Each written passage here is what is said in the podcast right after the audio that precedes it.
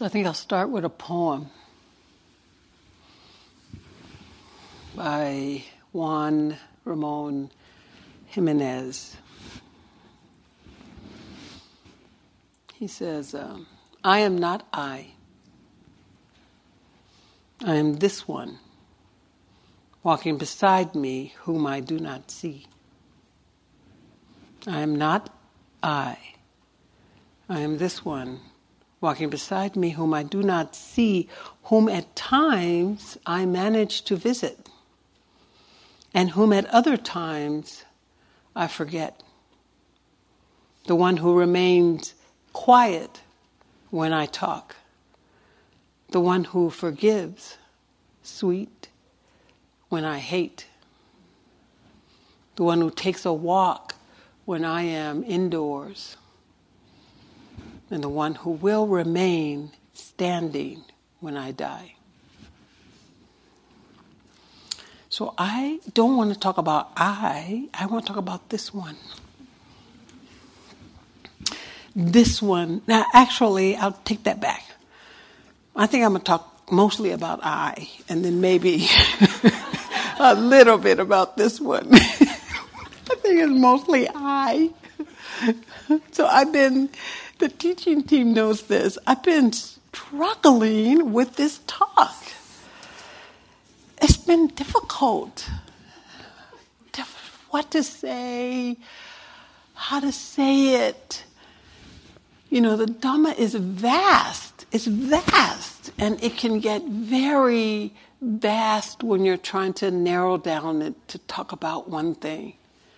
And um, I think Mostly it's because there are two things going on here at the center. On one hand, there's this unfolding of concentration that's getting pretty thick in the room all over the whole center. And then there's this uh, natural fine tuning of view. It's sort of what Brian was pointing to this morning. It's both this concentration and this fine tuning of view. And when these two things are based in understanding or right understanding, wisdom naturally arises. But when these two are not based in right understanding, there is a lot of confusion and bewilderment. And it generates a lot of harm. So what I was, what I have been feeling and noticing is this fluidity between wisdom arising and a lot of harm. So I decided what I really want to talk about is harm. I'm just going to lean into the harm part a little bit. Um, and I want to start with this sutta uh, by a guy whose name is Rahita, Rahitasa. Rahitasa, I think that's how you pronounce it. I don't know. I've heard it pronounced differently, but Rahitasa is this deva comes to the Buddha and um, he has a practice question, just like we all come to the Buddha with our little practice questions. And so he wants to know is it possible, friend, by traveling to know or see or reach the far end of the cosmos where one does not take birth, age, die, pass away, or reappear? So if I translate in that language of ours, he's saying, is it possible, friend, by traveling to know or see or reach the far end of the cosmos, the world, where one does not suffer. And the Buddha says, I tell you, friend, that it is not possible by traveling to know, to see, to reach the far end of the cosmos where one does not suffer. And when Rahitasa heard that, the next thing he says is, it's amazing and awesome how well that has been said. so you know what happened? He just relaxed. He's like, oh, finally, I knew it. I knew it. So he says, I tell you, friend, that it's not possible that when you said that I tell you, friend, it's not possible by traveling to know or reach the far end of the cosmos where one does not suffer, that that is what is amazing. To hear him say that. He says, then he goes into this tirade about how special he is, who his teacher was, how powerful he is, what all he can do. And he is exceptional in the things he can do and he talks about what he's endowed with, his speed, his capacities. He is great, beyond great. He is just off the chain. and so he goes back and talks about how he's a great practitioner and how he does not stop uh, except to eat, to drink, to chew, taste, urinate, defecate, and sleep only to fight off weariness. Otherwise, he's dedicated. But all through all that, all of his great skill, his great capacity, his great practice, he has not reached the end of suffering. And uh, so when the Buddha told him it was not possible to do that by traveling, of course, Rahitasa was like, Thank you. But I knew that, but thank you for validating my struggle. And then the Buddha says, But I tell you, friend, that it's not possible by traveling to know or see or reach the end of the cosmos where you no longer suffer. But at the same time, I tell you that there is no making an end of suffering without reaching the end of the cosmos. And yet, it is just within this fathom long body with its perceptions and intellect that I declare there is the cosmos, the origination of the cosmos, the cessation of the cosmos, and the path leading to the end of the cosmos. And somehow, in that, Rahitasa understood that his, his mistake was trying to travel his way through. So the reason why I like Rahitasa is because, you know, he's like me. I was a lawyer, very skilled, very smart, and even with all his skill and wisdom and know how, um, he was still struggling all the time. He was still, you can hear the disappointment in the fact that he was so great and yet none of that seemed to work uh, in his capacity. You can feel the hard work and practice and and how diligent and dedicated he was and still he's suffering all the time and I, I could hear the unhappiness and the disappointment in him. And that when he went to the Buddha, he was both seeking a validation, but I think he was also seeking this kind of answer. Uh, how do how do you do this? How is this done? And the Buddha basically just corrected his view, did not really give him any instructions on how to do it, other than he corrected, he shifted his view from this striving outwardly to find a way to fix himself, which is what I think he was trying to do, was to fix himself, to fix whatever was causing him to suffer. If he could fix it, he would be okay. And I think the Buddha corrected his view and just said, turn it from out there to in here. You shift that view, and with your intellect and your perception, this body is where you're going to come to the end of suffering. In some respects, that I think a lot of this points to some of the struggles we have when we start deeply meditating, deeply practicing, because we see a lot of who we know ourselves to be. We see a lot of our histories, we see a lot of our thoughts, behaviors, all of a sudden we begin to see all this stuff of who we are. And when I started seeing mine, if you're anything like me, it was a mess. I saw a lot of harmful behavior, a lot of meanness, a lot of overprotectiveness, especially if you come from trauma.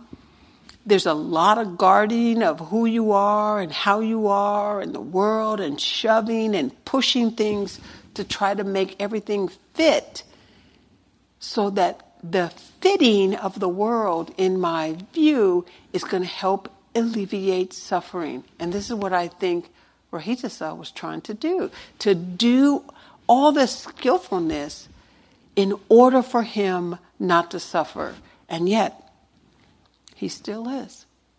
So when the Buddha corrected his view, I remember the first time I thought about this it's sort of this idea that the whole of the world is right here. Your whole life is showing up in this moment right here, the whole of it. I know we think we had these long lives. I mean, I'm in my 60s, so I know I've been, I've been around 60 years. That's 365 days a year. I can tell you all kinds of stories I've lived through, all kinds of lives. I've been through lots of them. Up, here, down, tried this, tried that. And all of those stories, they don't mean anything in some moment when I'm stuck in some difficulty.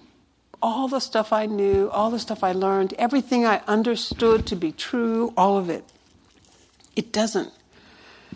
So, what I think the Buddha was pointing to is that in the real sense of it, in a given moment, any given moment, there is the knowing of dukkha. And in the knowing of dukkha, the whole of the practice unfolds because we can know its cause, we can know its cessation, and we can know the path that leads to that cessation. All of it right then and there. And all of my training, studying, the stuff I went through, that is not, it's not going to help me in a moment when I am stuck in some hindrance, as Dara was talking about. So I want to try to see if I can walk through how I begin to understand this and see if I can basically inspire you to want to stick with some of this dukkha a little bit longer, let it linger. I know there's a part of us that wants to hurry up and get to that peaceful state of just riding the rest of the time out. Linger longer here in the, the soup of it. or, or Rebecca says, you got to let it marinate a little bit here. And so I want to inspire you to stay with this dukkha longer. Um, for a long time, I practiced all by myself. And I meditated a little, well, I guess what I would call meditation. Really, I just sat there and went to my happy place. But I meditated, and mostly I read stuff about Buddhism, stuff about Dhamma, stuff about Buddha, stuff about the practice and came up with a lot of views and opinions about what I thought the whole thing was, what it was about, what Buddha meant when he said this and when he said that. Oh, I meant, he meant this, he meant that. And a lot of my friends and family would say, Ooh, I would talk about, they'd say, What about Buddhism? And I would tell them these long discourses about what I thought Buddhism was. And they were like, Ooh, very impressed. Very impressed. I probably shouldn't tell you this, especially since it's recorded, but my mother would come in on my meditation. I would go sit in the, the room, her room, to meditate because it was upstairs and away from everybody. And she would come in every once in a while to putz about and do some little things. I know she was really just coming in to see what I was doing. So basically, I was just sitting there, mm, mm, mm, and then I would hear her come up the stairs.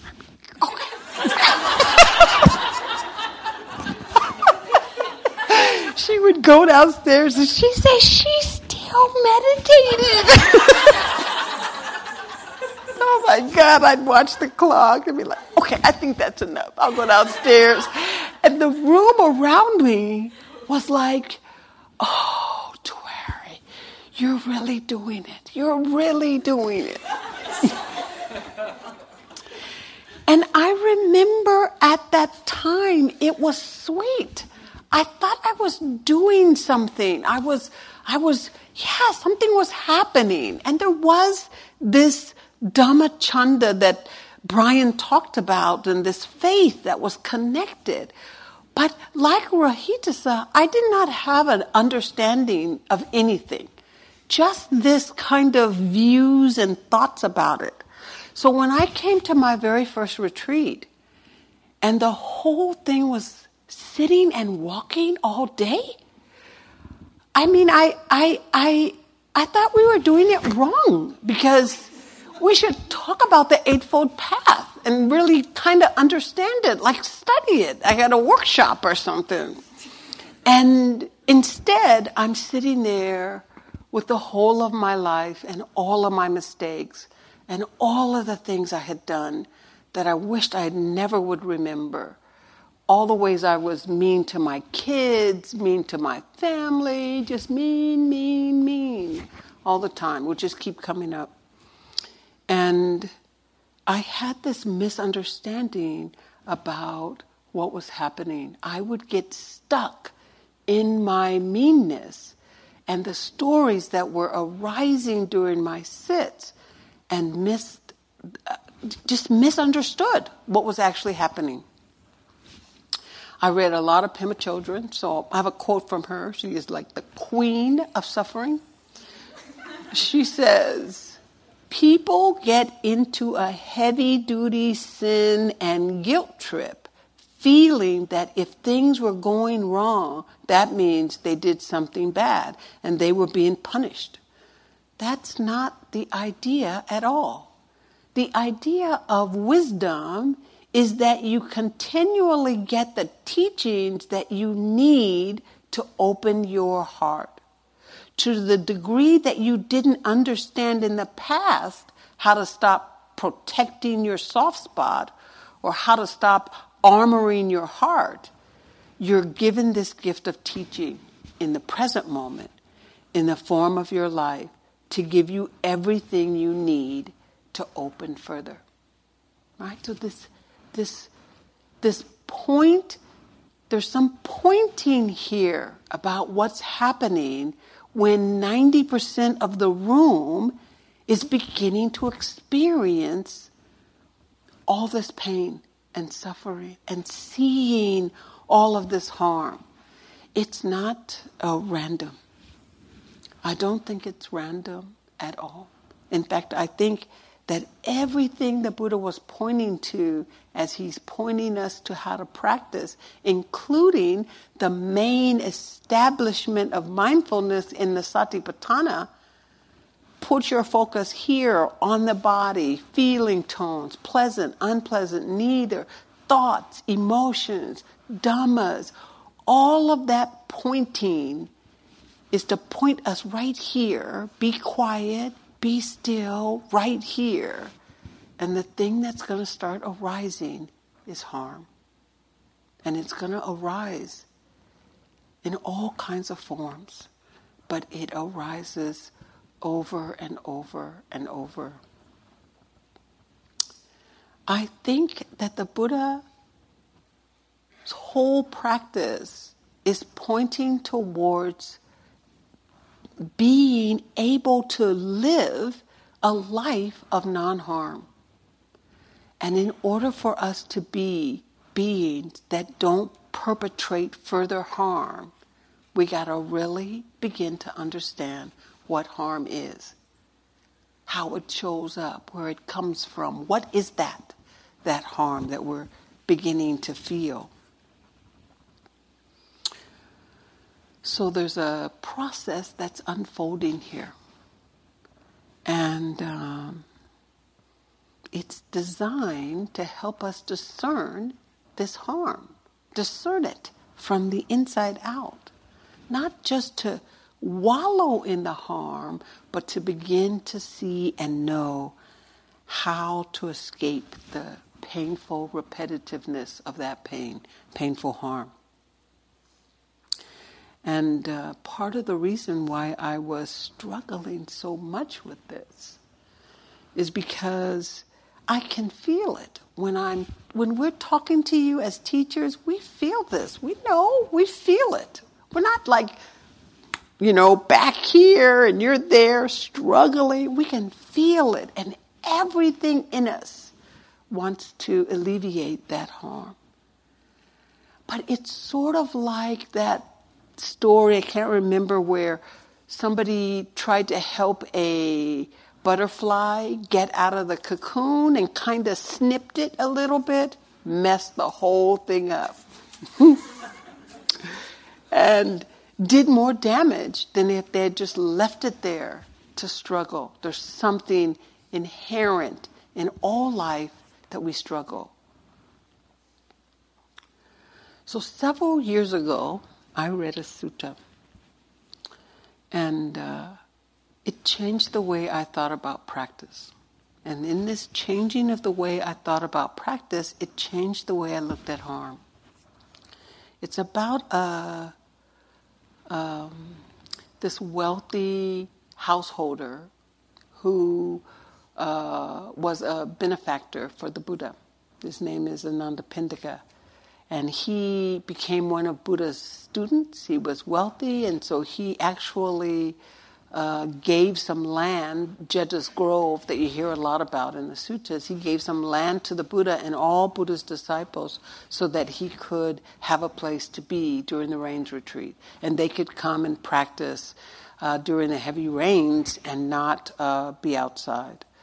Um, and so one day, Ananda Anathapindika is going to have a practice meeting with the Buddha, and uh, he realizes on his way that he's basically too early. It's alms rounds, and then after the alms rounds, there would be this period of seclusion where the Buddha and uh, uh, his students would practice. And so Anathapindika decides, I'm going to go to this park, Deer Park, and I'm going to go over there. There's always a whole bunch of contemplatives there other students from other teachers. I'm going to go just check out with them, talk to them, hang out, see how they're doing, see what they think, see how they're practicing. And I'll wait for my time. So, when they see Anathapindika coming, they don't know that he's coming to talk to them. They're like me when uh, Mama would come upstairs in the room. They all of a sudden got quiet. They're like, shh, shh, shh, shh. thinking that would encourage Ananda Anathapindika to come over and talk to him. And he did. He came over and talked to him. So they want to know, what are your views? What do you think about all this Dhamma stuff? What, is, what do you think? What are your views? What does your teacher teach you? And Anathapindika, in his, good, his wisdom, said, well, I can't just start espousing this. You tell me what you think. You tell me your thoughts, your opinions. And then I can tell you uh, I understand what you're looking for. like, and I'll tell you mine. So they begin to tell them with great authority what they believe, their opinions. We believe this and only this. We think it's that and only that. And this is the way it is. And they go through all their opinions, and at the end, they're like, okay, we've told you ours, so you tell us yours. And this is what Anathapindika told them he says, whatever has been brought into being, whatever has been brought into being is fabricated, willed, dependently originated, and that it's inconsistent. Whatever is in, inconstant, whatever is inconstant is stress. Whatever is stress is not me. It's not what I am, it is not myself. Having seen this well with right discernment, right understanding, right view, as it actually is present, I also discern the higher escape from it as it is actually present.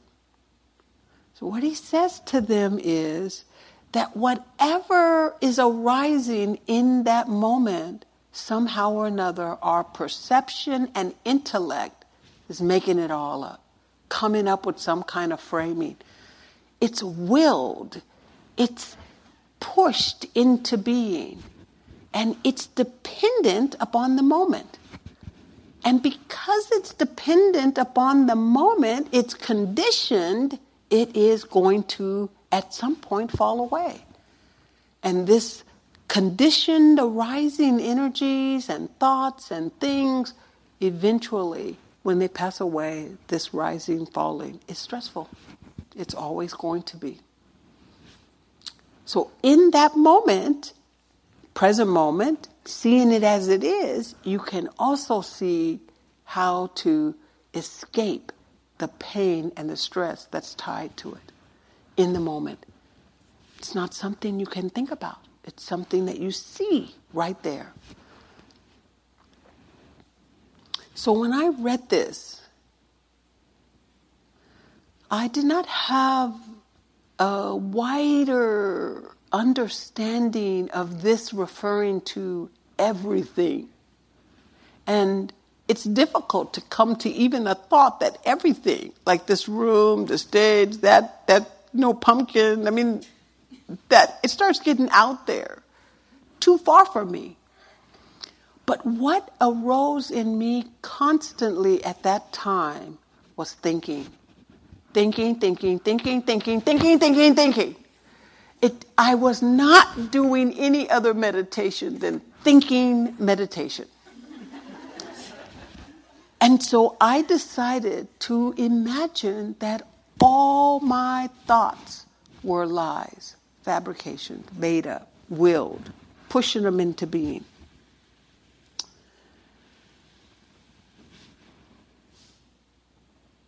This is like, this was like a game changer for me. This idea that all my thoughts were lies. Because of most of my thoughts, I well, I mean, first you don't even know you're thinking. And, and if I were thinking, I believe whatever it is I'm saying. These practitioners here, the people, the contemplatives that Anathapindika was talking to, they did not understand him at all. They were just stuck. They were dumbfounded. They're like, uh, okay. That's your opinion, but uh, we got we got our opinion. so basically, Ajahn Chah, this is the way they were. He says, Ajahn Chah says, whatever we feel we are definite, whenever we feel we are definitely right, so much so that we refuse to open to anything or anybody else, right there we are wrong. It becomes wrong view. And so Anathapindika took his leave. He went and talked to the Buddha, and the Buddha was so impressed with him. Gave a Dhamma talk later that night, told all his monks, You do well to listen to Anathapindika. So, of course, when the Buddha told his monks that, I decided, okay, but me too. Me too. me too. So, this is about my my thinking, right? So, right here, I, my thinking was all based in harm or I didn't even notice it. And so here, we're in a center, this whole retreat center, you may not realize it, but it's ripe for understanding, for right understanding, because it's quiet enough for you to start hearing your thinking.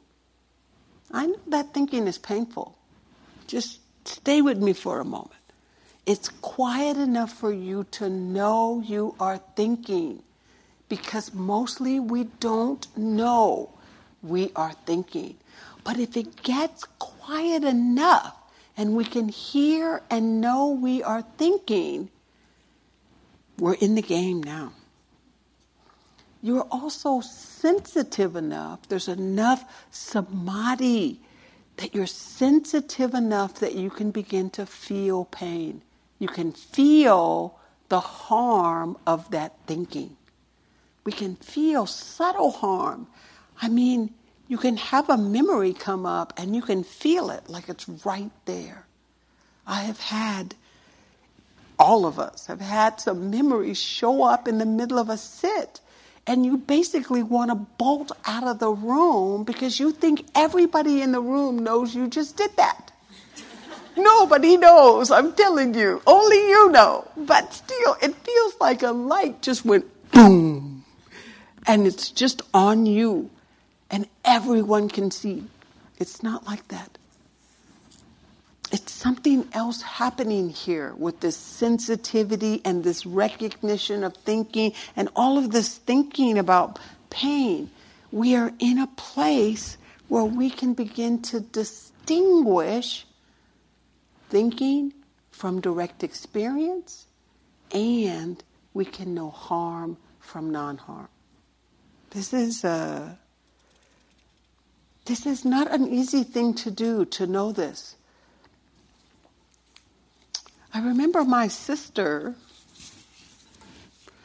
she, um, she and I used to fight all the time. I mean, they were knockdown dragouts, and I don't know about white people or non-black people, but when you're in black families, we got to go to the family dinner every Sunday. There ain't no, I'm not going to the family dinner. That just don't happen. You gonna show up at the family dinner every week, and I would show up. My sister would show up. We'd be there about a couple hours, and then all of a sudden, we are cussing each other out every week. I'm not talking about a couple weeks, not like just on Thanksgiving this is every week for many years. and of course, I was practicing, so there would be these kind of, you know, that's what they teach you in Buddhism? That's the way your practice is going? it was terrible. Maybe this practice isn't for you. It was the worst. I hated that woman. And I would fight with her and I'd sit in my car and I would say, Don't do it to her. Don't fight. Be patient. Calm and cool, steady as she goes.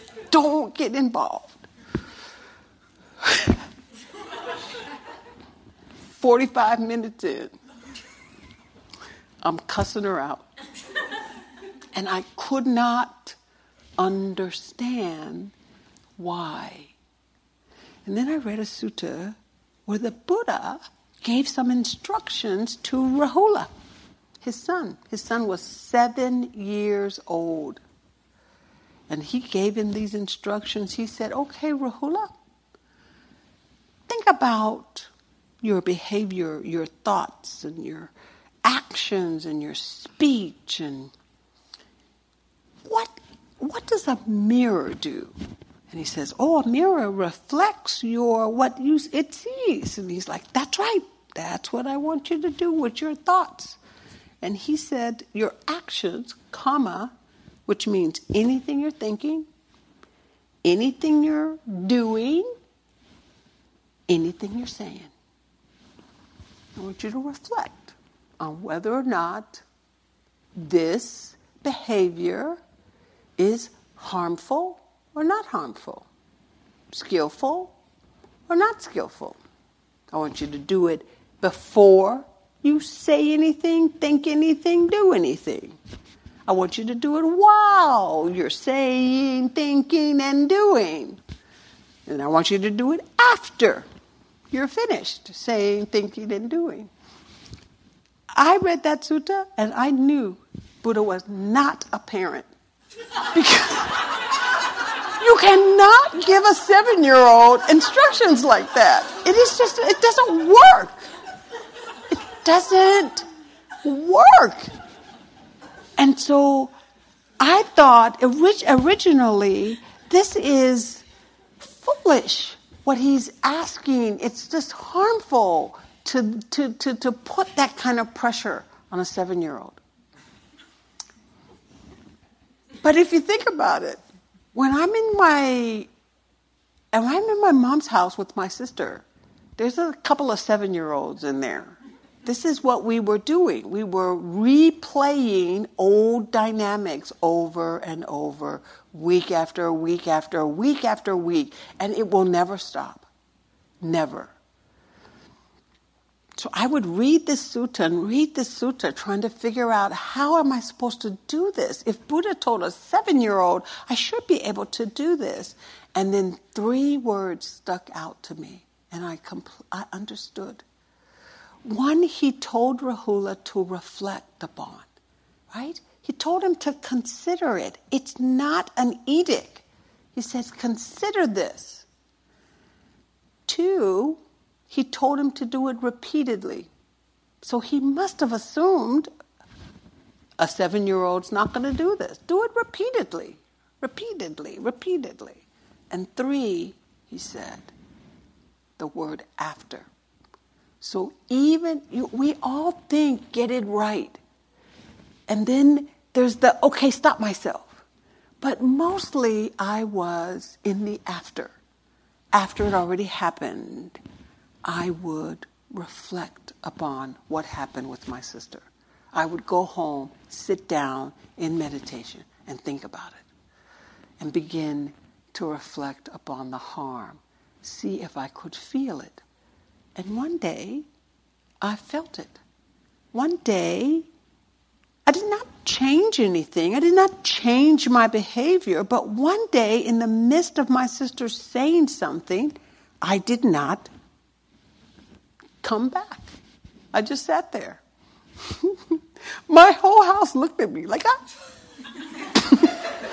it's like, you're going to. I didn't say anything. It was painful. I could feel that whole family looking at me, saying, Please, Tuere, you're the big outward angry person. We're the passive aggressive people.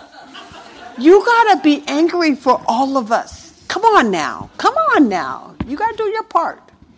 I actually had to have compassion for that room because they could not be with the idea that I would not continue the fight. It's, it was more painful to steady than it was when I was just in the fight. But that realization that I don't have to fight them, I didn't have to get all involved with that, it began, it was like the first time I had this freeing feeling that I understood that this practice, when the Buddha was saying it is a process, it is a gradual unfolding, it means we got to stay with some of this difficulty and not wallow in it. We're not talking about wallowing it. The way Ajahn Chah said this is that the Dhamma has to sink deeply into the mind so that whatever we do, the mind has always goodness within it. All the ways of making merit are aiming at this. Goodness lies in the right view that is established in the mind. Then, when we don't have to celebrate, uh, then we don't have to celebrate it or let anyone know about it. Simply let the mind have the firm confidence in the goodness and keep this going. There's a there's a thing that's happening here. And if we skip over harm, we'll miss it. So I want to leave you with one last, uh, one more kind of sutta. It's uh, the Buddha one time uh, gave a Dhamma talk on dividing his thoughts. He called it the two thoughts. And he, di- he divided this thoughts into uh, two sorts of thinking, is what he called it. So we got to make one, want to make one thing very, very clear. The Buddha was thinking. What I say? The Buddha was thinking. This is his thoughts. He had thoughts imbued with sensuality. And that's also been said to be sexuality. So he's thinking about sex, he's thinking about food, things he likes, things he wants. He had thinking imbued with ill will. So he got some grumbling going on, some aversion going on. He's probably remembering all those five guys that left him when he was dying. He got some anger going on. And he's thinking imbued with harmfulness. That's all one sort. So he's thinking harmfulness, same kind of harmfulness we have, right? He's mad at people, wishing harm to people, mad and that and we can get caught in all that frustration and rage and all that mess that begins to show up. You start remembering all these stories and remembering all these events starting coming up. Uh, and he's thinking on that.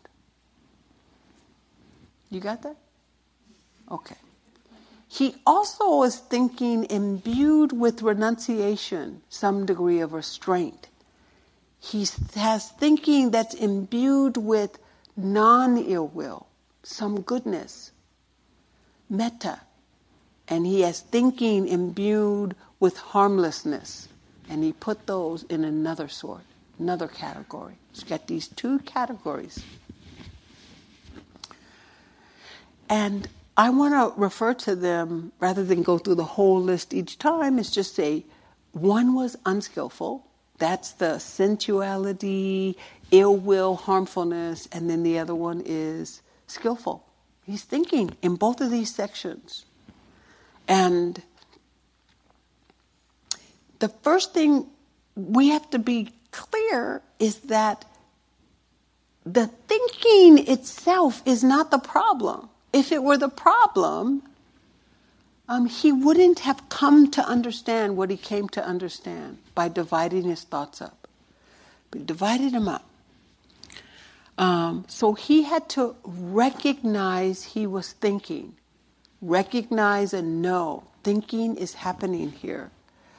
Um, and he had to have the presence of mind to begin to see. I mean, I've thought about it one day the reason why we know about the hindrances and we know so much about the hindrances is because Buddha dealt with so much of the hindrances and he wrote about it and talked about it. Well, not wrote about it, talked about it. Talked about it to all his uh, practitioners, all his students. He told them about it, prepared them for it. So he had to have his own degree of sleepiness and work through that sleepiness in order for him to understand the wisdom of working through it. So now he understands thinking's going on and he understands all of these various types of thinking or emotional thinking or distracted thinking or thinking about worrying, planning, all of this, rehearsing. Um, this just this idea that he would begin to shift his attention from being in the thinking to knowing he's thinking. Knowing he's thinking and knowing what kind of thinking is going on. It's a big shift. Not just thinking, but you're somehow in this more awareness, rested back, knowing thinking is happening. Okay, I see it. Then the second thing he said is that when he realized he had all these unskillful thinking, he what arose in him was that uh, this sort of thinking led to his own affliction and to the affliction of others, or the affliction of both, and that it obstructed his discernment, promoted vexation. You know what that is? and does not lead to unbinding. It was leading to more spinning around in it. That recognition means that Buddha had to feel the pain of these, this thinking. He had to feel it. He had to know this is painful. Sometimes we get caught up in some of this thinking, and the thinking is painful. We can hear it in your practice meetings, but you don't sound like you know it's painful. You're talking about it like it's painful, but you're also spinning in it like I gotta stay in this. And so there's a way that we can uh, rest in this awareness and begin to see the painfulness, the afflictive nature of some of this thinking, how much it sucks us in, glues us to it. You can feel that kind of gluey nature of it. And that pain of being glued to it. We can see how even just being stuck in it, we're glued to it and, and we're just reaming somebody up and down the other. They're not even sitting here. But the pain of what we're doing is as bad as me and my sister arguing at the dinner table in front of everybody. So, this is important because there's a lot of painful thinking going on. A lot of painful, it feels painful, memories, all of this. But all of this pain is not something from the past and the future. It's arising right here, right here, this moment. And so the last thing that the Buddha saw in all of this is that he could see how it was obstructing his ability to discern how to be in the moment. He could see that. Not because he just was so wise and so great that ooh, he just could see these things. He saw it because he had to sit, know he was thinking, and know the pain of this thinking. So then um, he saw also in this thinking that there was this way in which he could have skillful thinking. He, he, he described it almost like when he stayed with the affliction, when he stayed with the difficulty of it, he could see the difficulty of this. What he really began to understand is the drawback of staying with this thinking process. And some of that is what some of you have seen. You can see yourself caught in a thought bubble and you see yourself on that train, you're in that train, you're going, going, going, and you're in it. And then at some point you're like, wait, that's just thinking. And you notice how painful this is and the kind of drawback of staying with this thought, that it's not going to ever lead you to any kind of wisdom or understanding. It's just going to spin around and around and around and around. And every day, your mind will be like, okay, let's pick that back up again. Start the day anew. let's, let's go right back. You're like, no, I don't want to go anymore. But it'll come right back.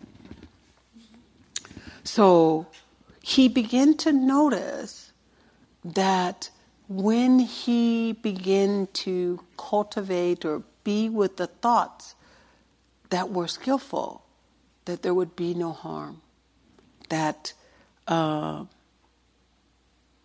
uh, he could, uh, that the unwholesome thoughts, uh, unskillful thoughts would abate as he began to shift towards restraint and this goodwill, metta, and uh, non harm.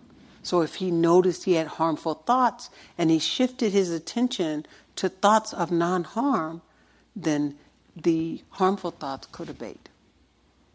But then he thought he noticed something else too.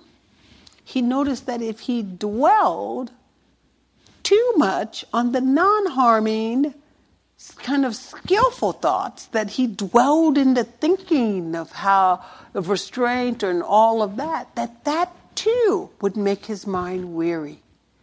And so it's almost as if he, the way I take this, this, uh, he learned how to use the skillful thoughts to help abate the unskillful thoughts and then rested back in just the awareness. So some unskillful thoughts would arise. He could use these skillful thoughts to abate that, and then he could rest in this awareness.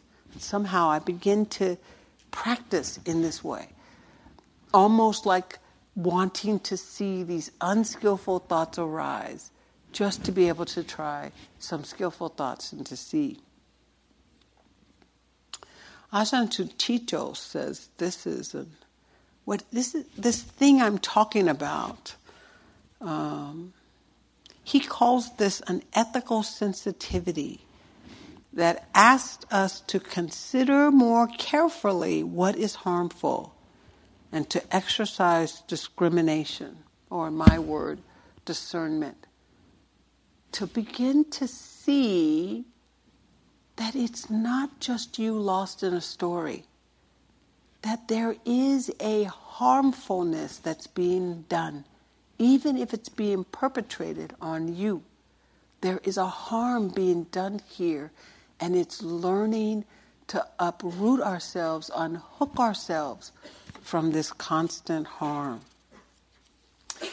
I think that sensibility that Ajahn Sucitto is pointing to is refers to the impulses or the energy that can arise in the mind in any given moment.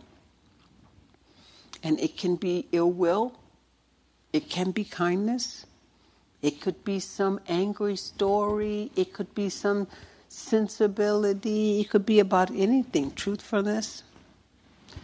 And what I found is that at this level, we can see harm in a completely different way the way we begin to see harm is the drawback of it. The drawback and the way that that obstructs, impedes, gets in the way of whatever forward movement we had.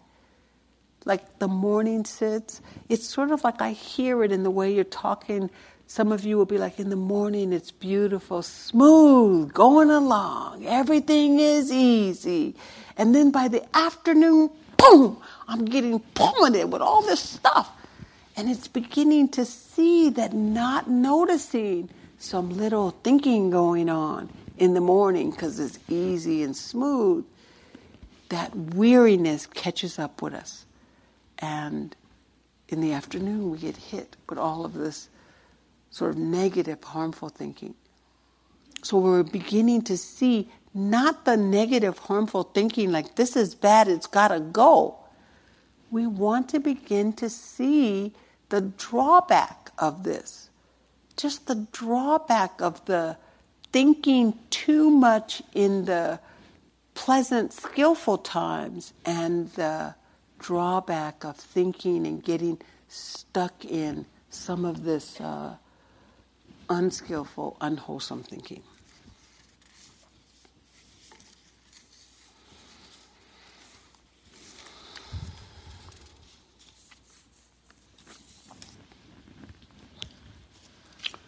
So, that's really all I have.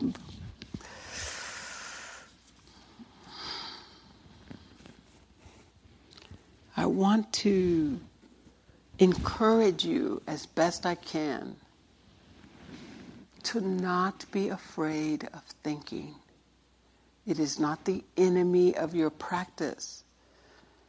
Thinking is as natural, normal, and as constant as your hearing, as your seeing, as your sensing, body feeling. Thinking is going to be happening we know we can be aware of hearing, we can be aware of seeing.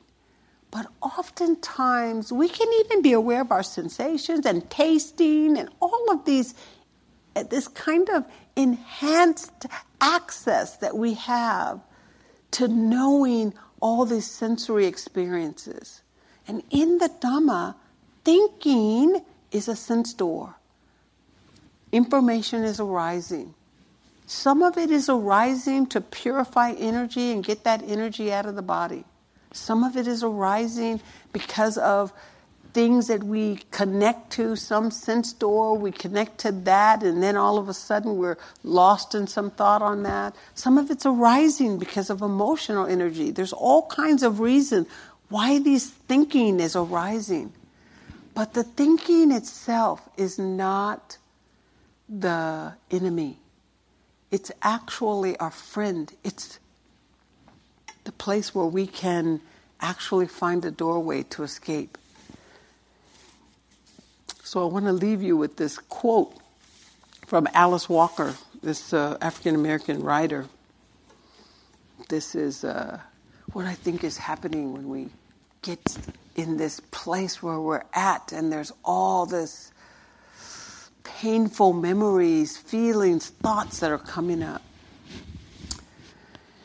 She says, Some periods of our growth are so confusing that we don't even recognize that growth is happening. We may feel hostile or angry or weepy and hysterical, or we may feel depressed. It would never occur to us unless we stumbled on a book or a person who explained it to us that we were, in fact, in the process of change, of actually becoming larger spiritually than we were before. Whenever we grow, we tend to feel it as a young seed must feel with the weight and the inertia of the earth as it, as it uh, seeks to break out of its shell on its way to becoming a plant. Often the feeling is anything but pleasant. But what is most unpleasant is the not knowing what is happening. Those long periods when something inside ourselves seems to be waiting, holding its breath, unsure about what the next step should be, eventually become the periods we wait for. For it is in those periods that we realize that we are being prepared for the next phase of our lives, and that in all probability, a new level of the personality is about to be revealed. So, in these periods of not wallowing in the pain of these thoughts, but the recognition there is harm here. That's what we want to begin to see. Let's sit a moment here.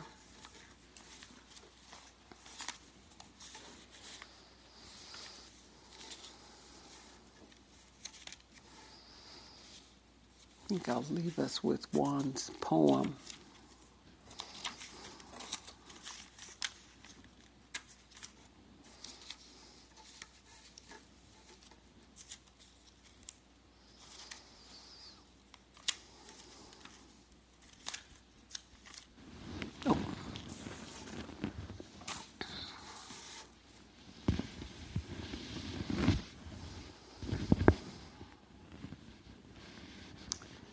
I am not I.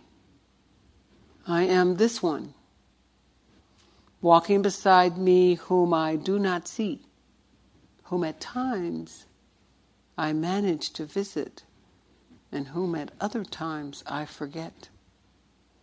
The one who remains silent when I talk, the one who forgives, sweet, when I talk, when I hate and the one who takes a walk when I am indoors,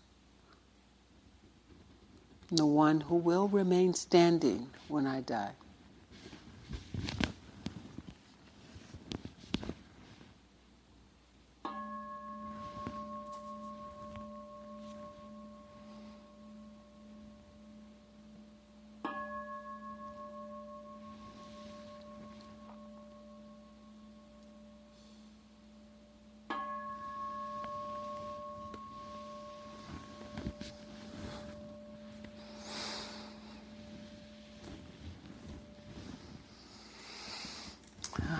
Thank you so much for your kind attention. That wasn't as bad as I thought it would be at all. so we have some time for walking, and um, and we'll come back for some chanting. Humming, probably.